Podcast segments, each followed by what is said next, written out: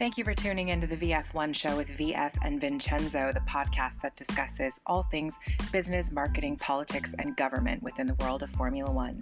If that's your thing, then you found the right place. So without further ado, it's lights out and away we go. Welcome back to the show, the VF1 show. My name is Vincenzo Landino.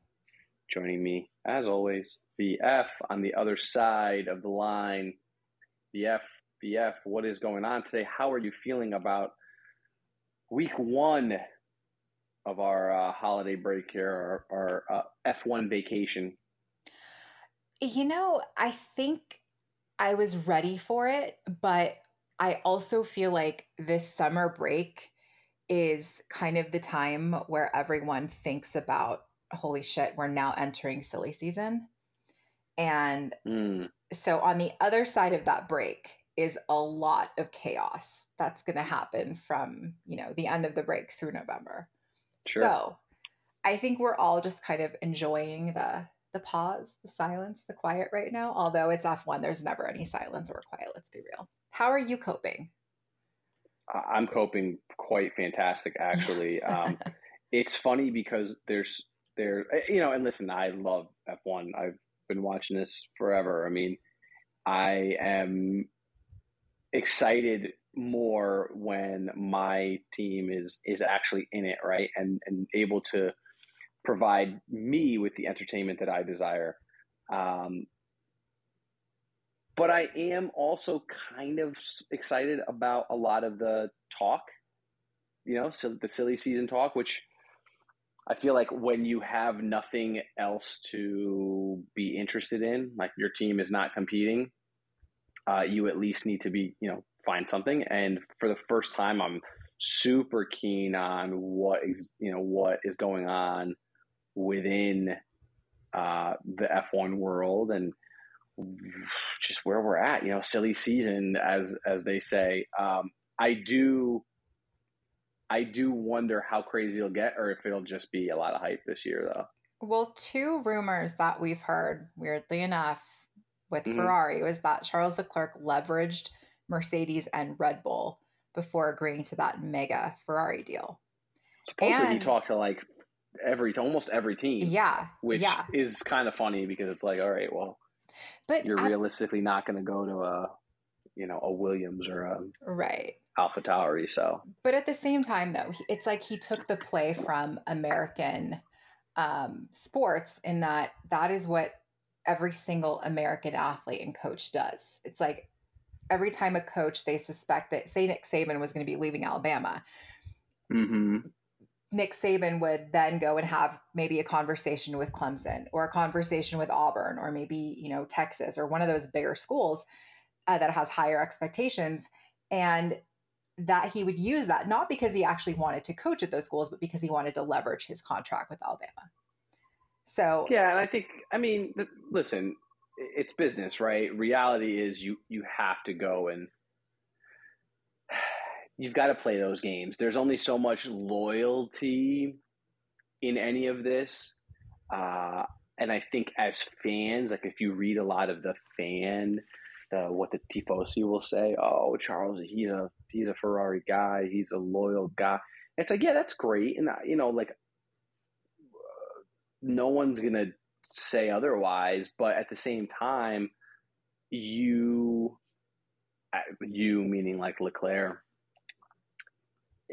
they're not, you know, they won't be loyal to you if you don't perform. Yeah. So why would you just want to be like blindly say, sure, I'm going to sign another deal? Like, let me see if I can get more money out of this, especially with what he's putting up with, you know, being there and the you know the strategy blunders and what seems like organizationally they just can't get right. I mean, yeah, you're almost conceding that at his age he's not going to sniff a championship for a couple, at least a couple seasons.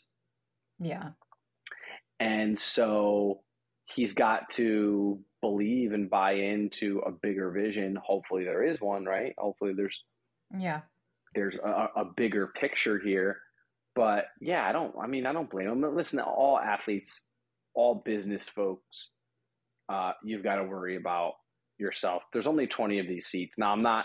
I'm not insinuating that Charles Leclerc ever had a, a, a doubt, right? There's ever a doubt at his seat, but we know how fickle these seats can be, and we know how difficult they can be to get back. I mean, the Daniel Ricciardo situation is Rare. not normal. Yeah. Like that, you don't, you know, you leave. It's very difficult to ever get a, another shot. Um, and I feel like Daniel, what he's leveraged, what he lacks maybe on track in terms of uh, the skill, maybe his his his racecraft. Maybe he doesn't have you know the top of the line racecraft anymore, but he makes up for in marketability. And yeah. any team would be stupid not to want him uh, around. But that's rare. You know, that's not a situation where you you know, like we've talked about this before. There's only 20 seats, 30 if we include reserve drivers. Uh, we probably should now include like uh, the F1 Academy, and you know, there's maybe F2, F3 seats and and whatnot for driver for academies. But you still only have. Let's just add all those up and say that there's, you know, 50 opportunities to be a driver at that level, right, or somewhere around that level, adjacent to F1. That's not a whole lot of opportunities. So if you're out you know, there are so many other young one, you know, younger drivers just chomping at the bit to come in. They're cheaper. Yeah. They might be better. Um, so when you take all of that into consideration, I think it's it's it's smart. You know, it's a smart move. It's a business move. You've got to think that way. If you are someone like Charles, who has a lot of skill, he's demonstrated uh, what he can do behind the wheel. And, you know, that's something that I, I hope translates into getting the whole package together yeah. know, at some point. But he can't just sit there in hopes and dreams and say, well, you know what? Well, maybe we'll win one day. Well, okay, but if you don't win, you need to get something out of this because your, you know, this this career doesn't last forever and these opportunities aren't going to be there forever. You're not going to be worth what you're worth now forever. So right. get what you can while you can, and yeah, good for him. I mean, well, two two points to that though. Carlos Sainz is also rumored to have reached a pre-contract with Audi for the 2025 season. So that if that's true, then that's an open Ferrari seat. Um, mm-hmm. But also something I found really interesting in all of the you know the silly season pre conversation was that um, Lando Norris and his contract, he's got a long term deal right now with McLaren, but when that expires, people are, are kind of suggesting, well, Red Bull would probably be the best the best fit for him. But one thing I thought was interesting, Andrea Stella said that we want to create a long bench or a long group of people that can support the driver when talking about um, the fact that they're kind of they're they have like a shuffle going of, of different engineers and race support right now and he said it's because there's a 24 race season and it becomes a challenge at the personnel level yeah. so i like the fact that mclaren while they're they're you know adding the the upgrades to the car and they're building that that car up which they've done a great job at it seems like they're also trying to make sure that they're giving their drivers the correct support um, out, you know, outside of the car, really. And I think that's a brilliant strategy too, because I think that is basically telling Lando Norris long term, we're, we're fully committed to you and building you up as a driver. So I yeah. think that they're also putting, you know, they're they're adding the value uh, propositions right now to a potential extension to make him stay at McLaren. But also, I think they're kind of setting the tone for other teams in that yeah, this is a pretty grueling schedule. So you should be focusing on on shuffling the engineers right now and, and figuring out the you know who who has the best strategy right now for that driver at that track, knowing that every car performs differently depending on the, mm-hmm. track. So I love that. I think that says, hey, McLaren is fully committed to their drivers. And so that does make that McLaren seat, in my opinion, a little more of a um, desirable spot than Ferrari is right now. Yeah, I mean, if you're, I guess if you're Lando, sure. Um, the only thing that Ferrari has, and I mean McLaren is storied. Um, they have a story, you know, a, a, a history in F1 that is, I think, on par with Ferrari. Um, yeah. Maybe current, you know, and again, both of those teams currently don't feel like that. You know, they don't feel like the historical behemoths that they are. But I still think there's something about being in a Ferrari that is just, you know, two equal deals, and it's like one is Ferrari, one is McLaren. I I, I think you go Ferrari all day. Um, mm, would you right now? I would. Though? I mean, obviously, would I would. Yeah, I would. Well, yeah, you would. I mean, of course, you would. I mean, I would. I, I but yeah, right this second. Uh, I don't know. That's a that's. Uh, I think Lando. Maybe he leans UK based. You know, yeah. he is an Englishman, so like maybe he leans there. Um, but it, will be interesting to see if anything shakes out with like Alex Albon. Does mm. Alex Albon go to Ferrari? Yeah. If it, again, this is all assuming that Carlos actually was to go to um, um, Audi, and you know, listen, there's there's been plenty of rumors with um, Albon Ferrari. There's been rumors of Sainz staying. There's been rumors of it being Lando at Ferrari, but then you also hear rumors of Lando at Red Bull and yeah. Alex back at Red Bull, and and it's like, okay, you know what? What's reality? And everyone seems to think that they've got the answer. This is the best part mm-hmm. about silly season, right? Is like yeah. everyone seems to think they've got the foolproof reasons why uh, it'll work in for whatever reason, and we just we don't know. We don't know what's going on until you actually know what's going on, and mm-hmm. until you actually are able to you know get in the minds of these team principals and and but people even, with the money but even last year with oscar piastri i think we all learned something that like just because a team principal says something also does not make it true mm-hmm. so yeah even team principals now there's a precedence that said that you have to take that with a grain of salt because ultimately it's up to the driver and you know, yeah. it's it's not fully a deal, really, in my opinion, now until the driver confirms it. Like, well, it, of course, of course, it's on the driver now. I yeah. think we now have a precedent set, but I don't know. Yeah, I mean, as Piastri uh, looks like Piastri looks absolutely like a genius right now. Yeah.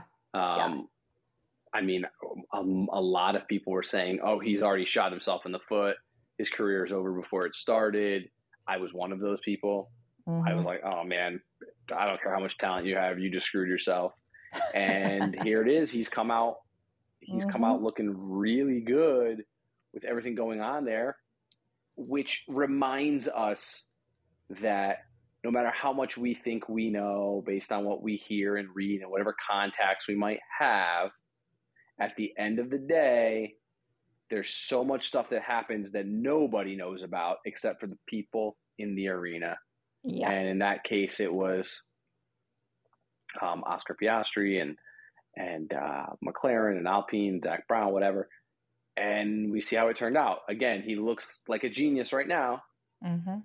You know, At the in time. this moment, in yeah. this moment, looks like a genius. Looked like a complete asshat in the at the time. And yeah. it's to be seen what happens. You know, like does the performance keep up?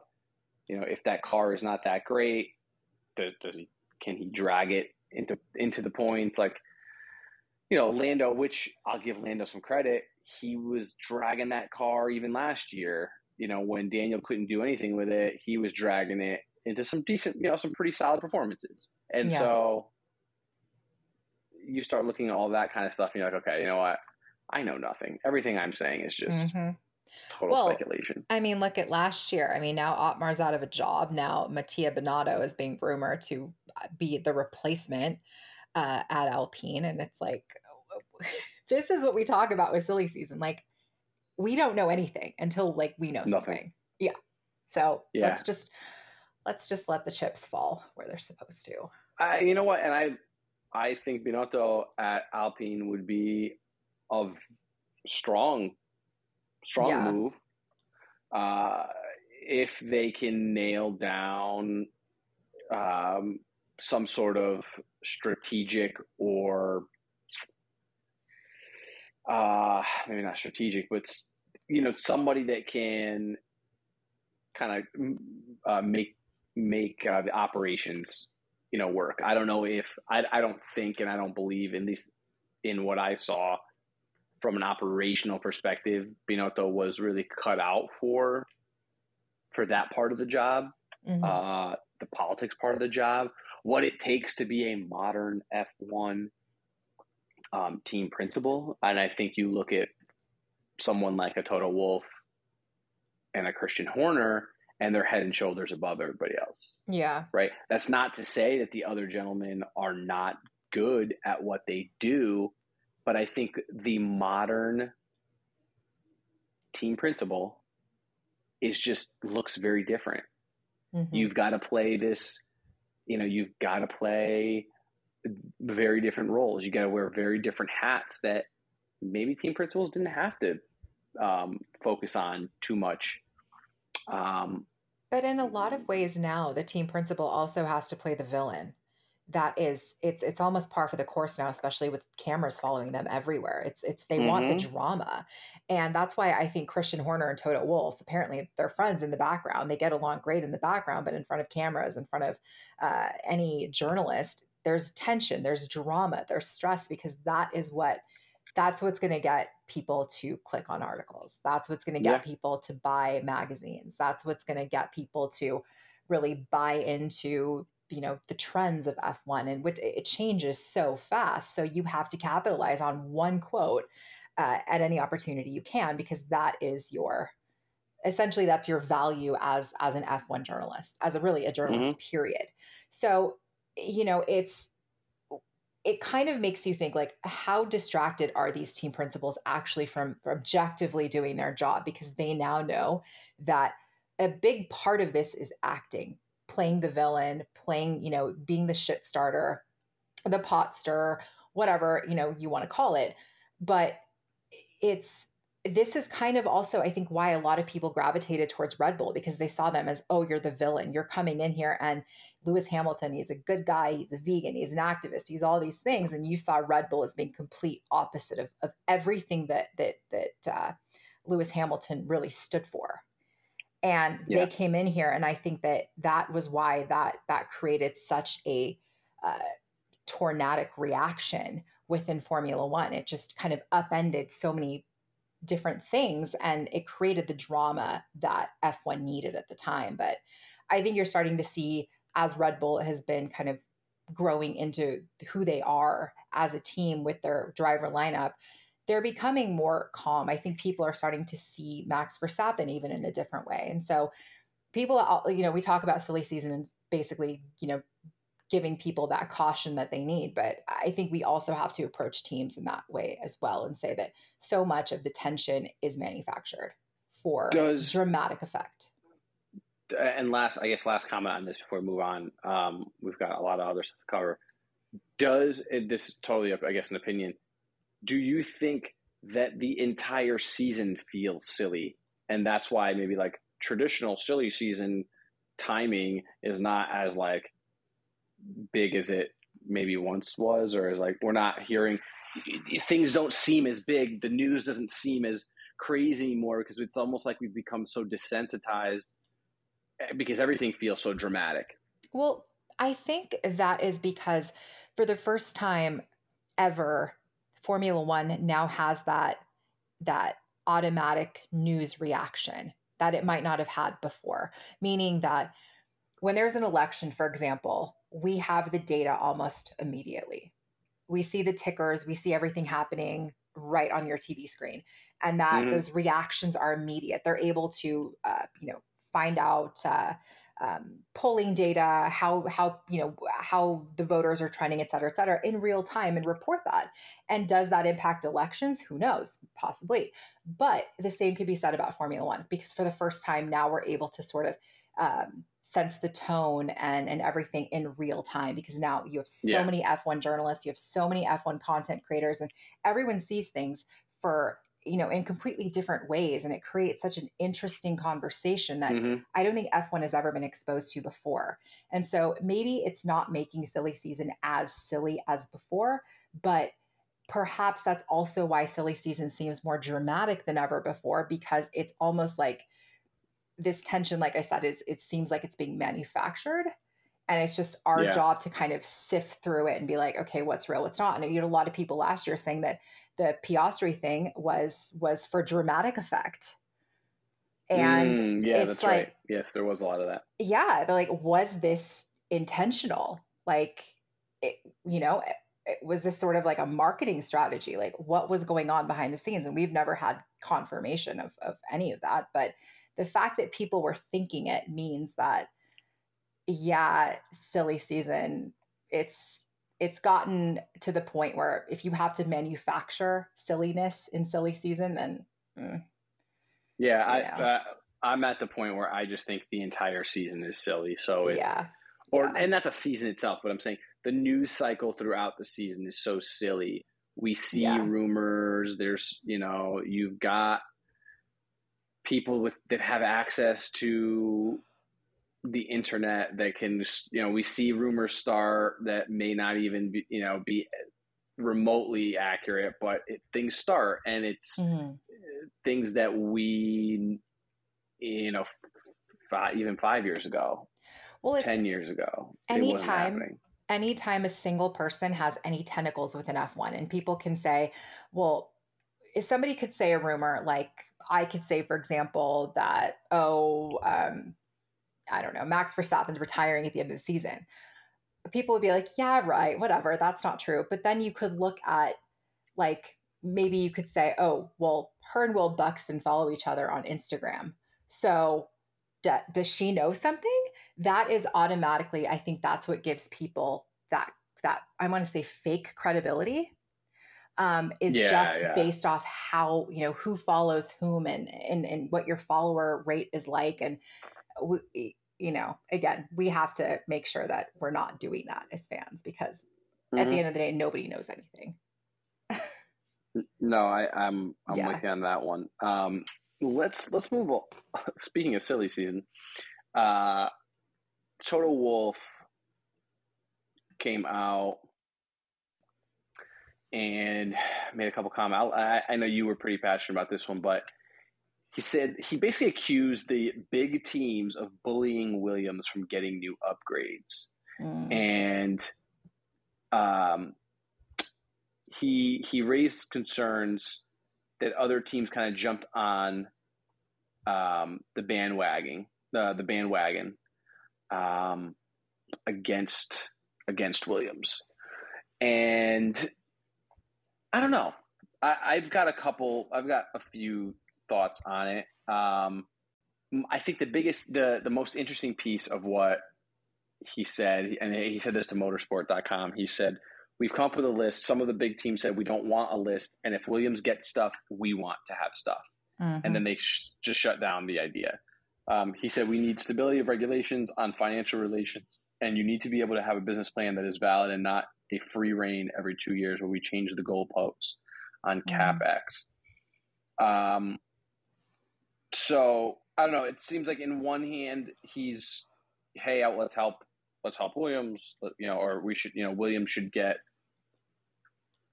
you know, be helped somehow. And then the other hand, it's like, well, we shouldn't move the goalpost. So, uh, I will I will say my my piece on this, and then I'll kind of bow out because I, I really want to hear what you have to say. But it's interesting he speaks up about this now. And I like Toto Wolff, and he's a businessman. He's very savvy and shrewd. And again, he knows way more than we do on the subject. So he's clearly knows something, right? Yeah. Um, which is why he's making the comments he's making. And and he's I don't know, maybe he's got a little sentimental spot for Williams, you know. He doesn't have any ownership stake in them anymore, but uh you know, there's got to be a little something. Plus, Williams is historic, so it's not a team you want to see just you know fail. I, I do think that it's interesting because Toto's also one of the more outspoken ones against adding an 11th and 12th team. Yeah. And some may say, well, how does that, how do those two things go hand in hand? And well, I, I feel like we've got teams that could barely make it. And then you've got these other entries that seem to have the money and the ability to get in and and make it or you know try to make it yet we don't want to allow them in um, we're allowing teams and i'm not going to use williams necessarily as an example although this is the one that's in front of me but you look at teams like even like an alpha tauri right? Or um or, or a haas. It's like well these teams haven't done dick. Yeah. so and there's no there's no sign of them doing anything anytime soon.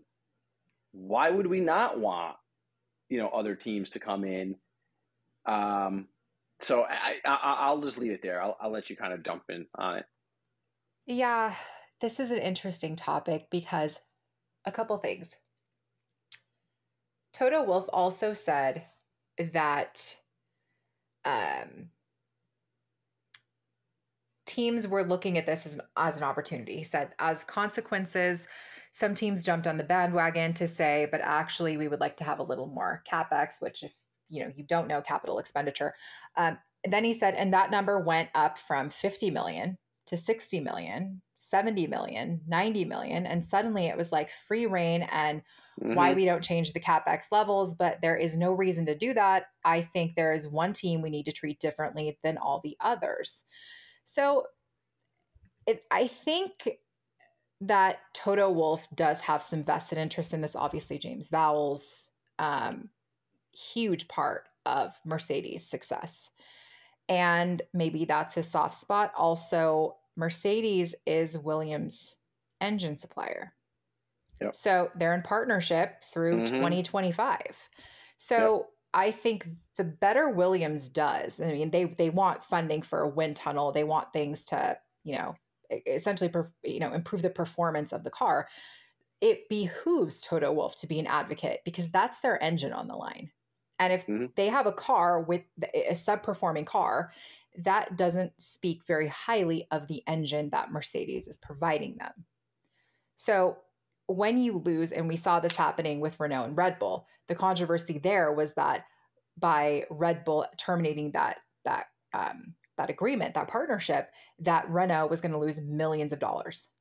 So Mercedes could lose millions of dollars if people yep. stop seeing the value in their engine, and you can't really have, you know, a good um, baseline of how that engine performs when you have a car that isn't conducive to that engine, uh, that engine's power, which is what we're looking at with the Williams. And I think we've seen them, you know, on the the undercarriage views of the cars. You know, the difference between Red Bull and and say Williams is night and day in terms of aero and development there, and and it's very obvious. And so there is a vested interest, I think, in Mercedes there to make sure that Williams has the support that they need. But I also think that when it comes to Formula One, like you said, there are teams that haven't done anything to really cement their spot. I mean, we look at the first season of Drive to Survive. The same drama, the same issues that were that that Haas was enmeshed in are the same issues that they're enmeshed in now, and that is funding. They can't get the car that they need or that they want because they can't hit the cap they can't i mean there, there's always a financial reason. At the time it was oh we, we, it's hard for us to compete with teams that are spending half a billion dollars and now it's well we can barely hit the cap even though there is a cap. We still yeah. can't compete. So it's like why are you objecting to a team getting a little bit more support financially when you were that team several years ago trying to get more support financially. And wouldn't well, that behoove you also yeah. to want to move that goalpost knowing that that would benefit you? Um, because nobody likes the cap. It's like everyone hated the cap when you had teams spending half a billion dollars, and now nobody likes the cap because, you know, of their own reasons. And so it's like we talk about the cap being such a, a, a a problem, a challenge. And I mean, here's another one. Well, what's the solution though on the cap, yeah. right? Like we've talked we've talked about this too, is like you can lower or raise the cap as much as you want, but if you have teams that still just can't reach the the expenditure, like what does it matter? Yeah. Yeah, but then these are the same teams that are essentially saying, well, we don't want any new entries. Well, okay, you stand to get a very large chunk of that that that pie by allowing that team to enter Formula 1. And sure. it's not like you're going to win any more money because it doesn't seem like you can score any more points. So, really, does your opinion actually matter in this? And I hate to say that, but it's kind of like we need to be, we need to keep this real. This conversation has to be objective. And I think that's kind of where we're at right now. Where if you stand to make a lot of money off of another team's entry, but yet you're not really contributing very much to the sport yourself, then why are you gatekeeping?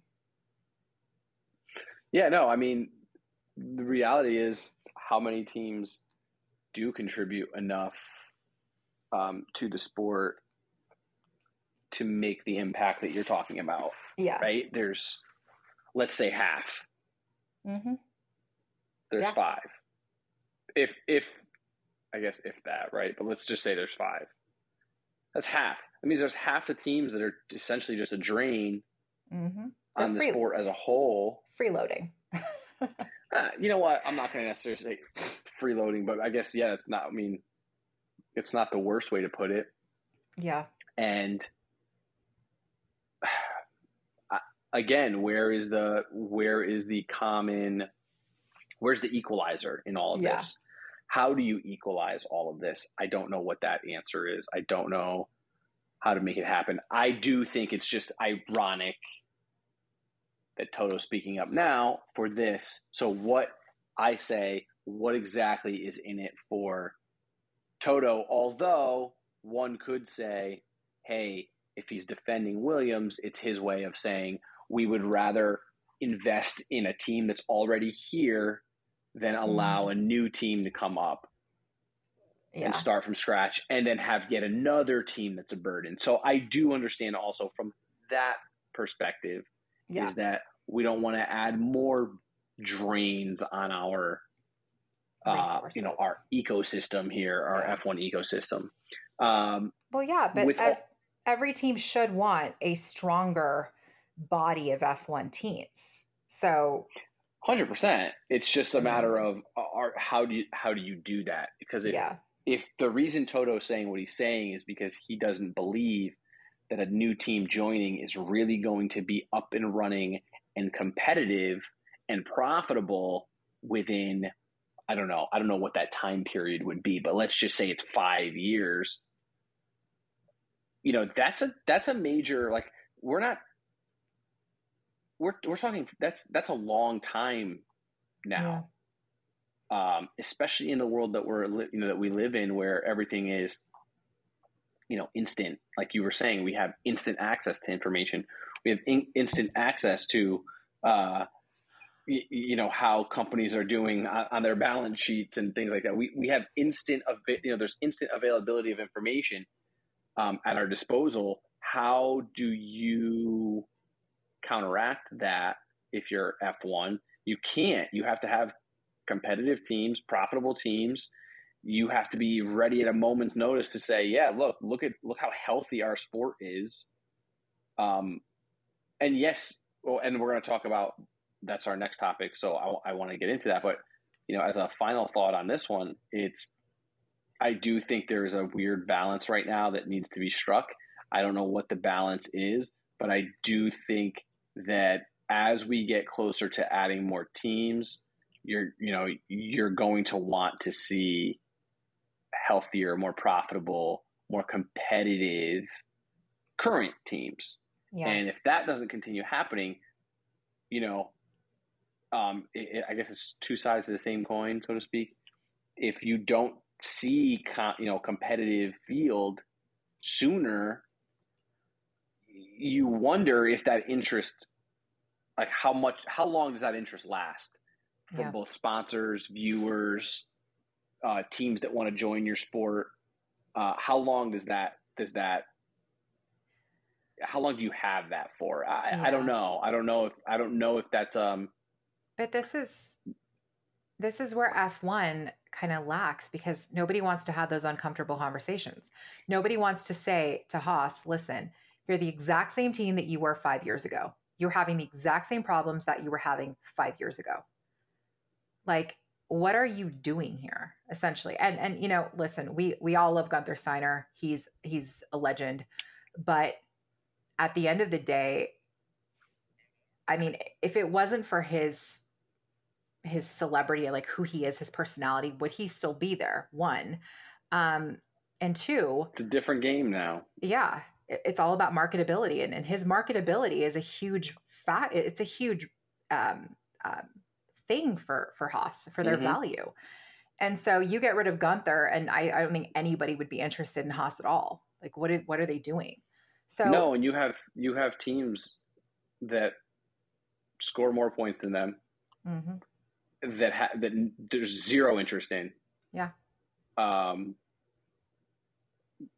And, and you're like, well, what's what's the difference? Well, the one that you have one difference. You have Gunther Steiner. He's he's playing the game and he's we'll say he's winning because I don't know how much it's really adding to the bottom line of Haas, but they're still in the sport. They're still competing. Um, they're you know they're getting sponsors they're fighting to to remain relevant but it is it's a personality game you know yeah. the same thing that is keeping Daniel Ricciardo in the in the game is what is keeping Gunther Steiner and Haas somewhat relevant yeah yeah um it's a weird game so speaking in. of speaking of number of, of popularity and hype and whatnot first half of the year wrapped up and the numbers from ESPN, ABC, Disney came out. Um, they kind of, well, we've had the numbers, but I guess the, the full look came out. And so, what was interesting is that the numbers went up slightly, very, very slightly. The average uh, of the 2023 average U.S. viewership, this is only U.S. viewership we're talking about, went up slightly uh, over last season, which last season was a record breaking season. You know, we're going to hear record breaking constantly with these things.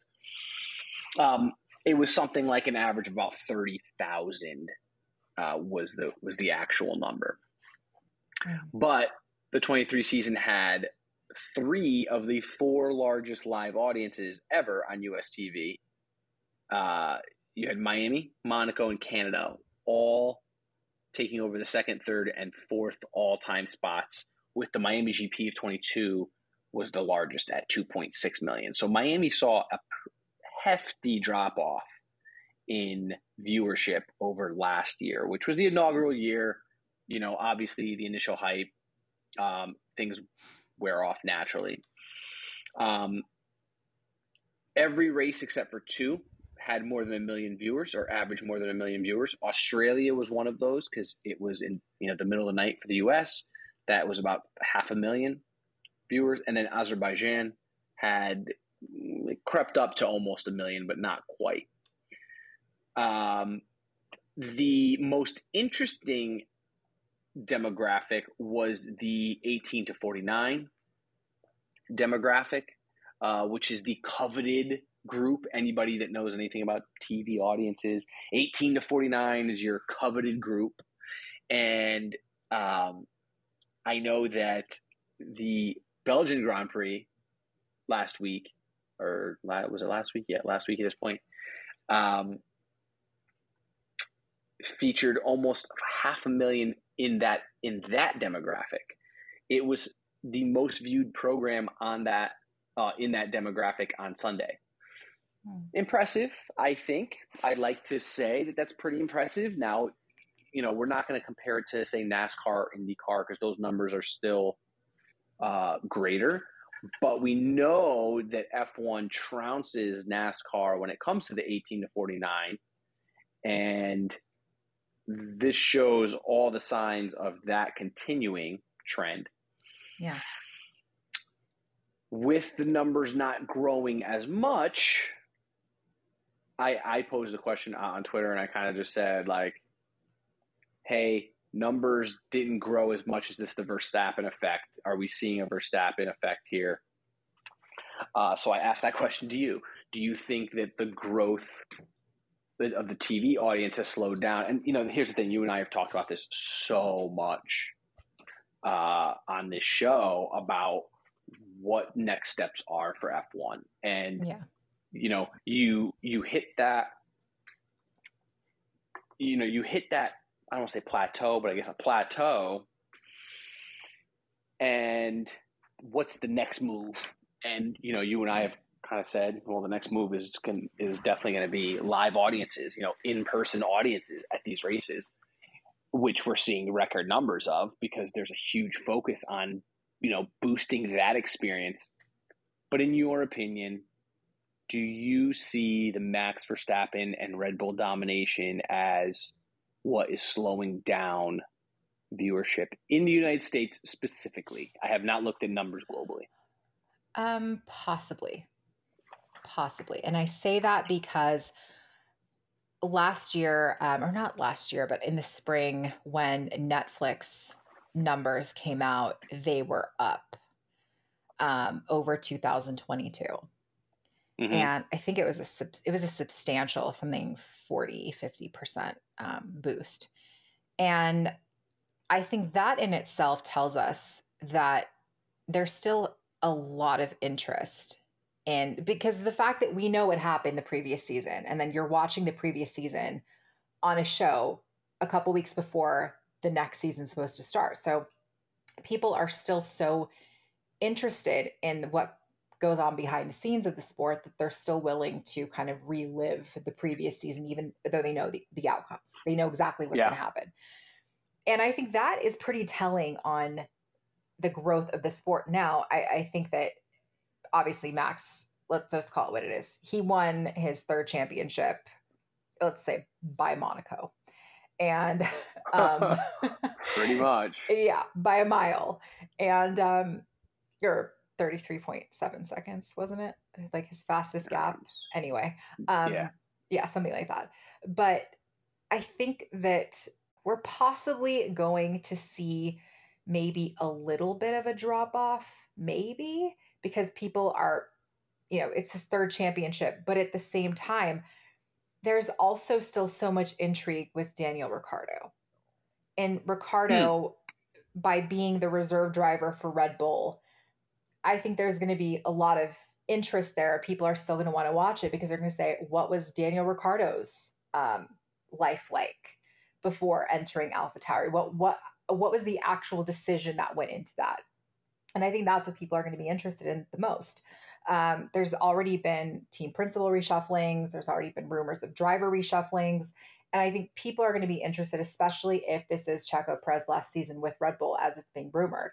What was the what was the ultimate like decision or thing that happened that led to that? And I think there's there's always a lot of questions going into Drive to Survive, and so that's why I kind of I kind of like to see what those numbers look like before I really say that TV numbers are having a significant impact because we also know that um, there's been a growth in F1 TV subscriptions. A lot of people are getting TV subscriptions now because they they like the onboards, they like the different features uh, of watching it on on F1 TV.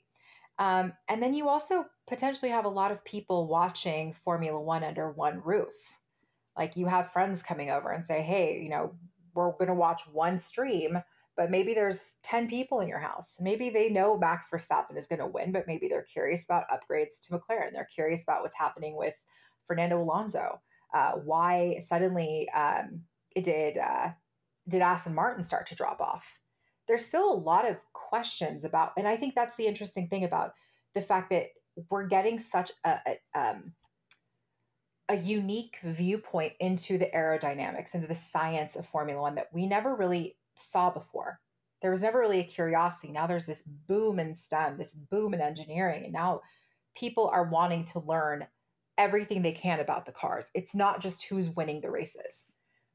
So I think from a technological aspect too, F1 is writing that beautifully because so much of the content is being, you know, worked around that So there's lots of different components that go into F1. Maybe people are going to get bored with Max Verstappen, but I think that we can segue into maybe you know Max's GP team or GT team, but yep. he has hinted at retirement um, sooner rather than later because he wants to pursue other things. And you know, he's already said, "I'm a family man. I am not trying to do this and and delay you know growing up essentially."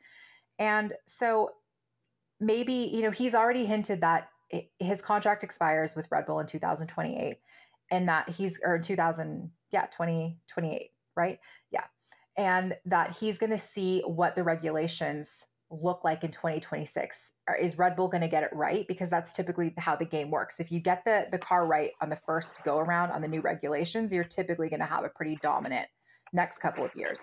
So i think it depends on if red bull gets the car right how much longer max is going to stay in the sport. So we might see you know a five five time champion. Um, maybe the car drops off. And maybe he decides in 2028 it's just not worth it. I want to pursue something else. So i think i think that's maybe what fans are kind of looking into right now which is why we're hyping up the regulations as much as we are yeah i mean i haven't heard a lot of positive things about the regulations overall yeah. right now um it it does definitely seem like there is there's a lot of variables, right? There yeah. as, as there as as always, but there's a lot of variables right now, and quite frankly, I think that you look at someone like Max and you say, "Hey, you know what? Uh, if you're bored out of your mind and you want to go and do other things, pursue other things, go for it." I mean, I can't blame him. He made a comment. I think was this before he won his first championship or it was right after he won his first championship, and he said something like, "I don't need more than one. Like I just need one." Yeah. You know, you're a world champion. Like, what does it matter? Uh, I don't know if you. I'm not sure how he meant that. You know, maybe he was saying that just to be like, "Hey, let me just Cheeky. focus on this one." Right? Yeah. Yeah. Um, or like you're a world champion. It doesn't matter if it's three time, five times, seven times. You know, it doesn't matter. It's like you're a world champion. You're a world champion. Um, I know a lot of people misinterpreted, not misinterpreted, but interpreted it as like, oh, see, he doesn't really care. He doesn't have the, you know, and and I, I'm with you on it. These guys, they're so much guys and gals, you know, across sports, but they have so much more interests. There are so yeah. many more interests than just what they do. They are more than what you know what they do. And again, you know, when we talked about Charles a little bit earlier there's a very short window for them to leverage who they are. Yes, they'll always have the money, right? Well, potentially if they they manage it properly, but let's say they do. They'll always have the money, sure. But you don't have that platform forever. Yeah. Even once you fall off, right? Like look at all of the world champions that are out there now, you know, um, that are are we'll take a Nico Rosberg, for example, or, or even a Jenson Button. Yes, they still are making waves. Yes, they still have attention of people, but it's very different than when you're actually performing at the highest level week in and week out and when you are in that spotlight yeah. and when everyone's talking about you, not when you're a, a YouTuber that's adjacent to F1 or that's a shot at Rosberg, not YouTubers. um, you know, or Jenson Button, like he's actually still racing and he's doing cool shit. Like that's awesome. Yeah. But it's never the way it was than when you were racing in F1 or yeah. when you're at the, you know, the peak of your sport. Um, so well, yeah, good for him. You know, leverage that, leverage what you have now. You've got to mm-hmm. set yourself up. And this was something that you know my my my dad always used to say to me. It was like, when you're the busy when you are your busiest that's when you should be doing more you know your marketing that's when you should be marketing yourself more that's when you should be building yourself up more because when you're doing it out of desperation because oh man you know i've got nothing going on now you tend to just like i'm gonna take whatever I, i'm gonna just take whatever i can i'm just gonna i'll do anything instead of working out of a place of i can be pickier i can make yeah. decisions that are like Max said, more in line with um, the life I want to have. You know, Yeah. that he can make those decisions now. If he's like desperate and in need of money, a la Phil Mickelson's gambling debts, right? you do something like, I'm going to go take $500 million from LIV because I need the money, right? And I know that that example may not translate to everybody, but take it for what it's worth. Yeah. Um, so yeah, I mean, good good move for him. The popularity is where it is now, and it's. I'm not saying I'm not going to be the one to be like, oh, it's already dropping off. I think there's a leveling off. There's always going to be a leveling off, and that's fine. Um, but if you are a driver and you have other aspirations outside of racing, right now is the time to say, okay, I'm really going to start or continue doing stuff with the platform I have to set myself up beyond Yeah. now. Yeah. Well, F1 is not without risk. So take advantage of your opportunities now and focus on your future. And I think most of the drivers now in this era, they're they're doing that. So all we can do is hope for the best for them. Any any closing thoughts to that? No, no, that's it. That's um, that's it. I got. I, I think I said my piece this week. Yeah. yeah. That's the thing about silly season. Even though it's silly season and we're, we're on a break, there's still so much to say. That's that's to my point about the popularity of F1. I don't think people are going to get bored with it enough to like actually see a decline in America. It's kind of Not right at. now. No. No. Yeah, I agree. Yeah. I Well, agree. that is the show today. Um, Vincenzo, where can people find you on Twitter? You can find me at Vincenzo Landino on X, Twitter, whatever we're calling it these days. The Feel free to reach out.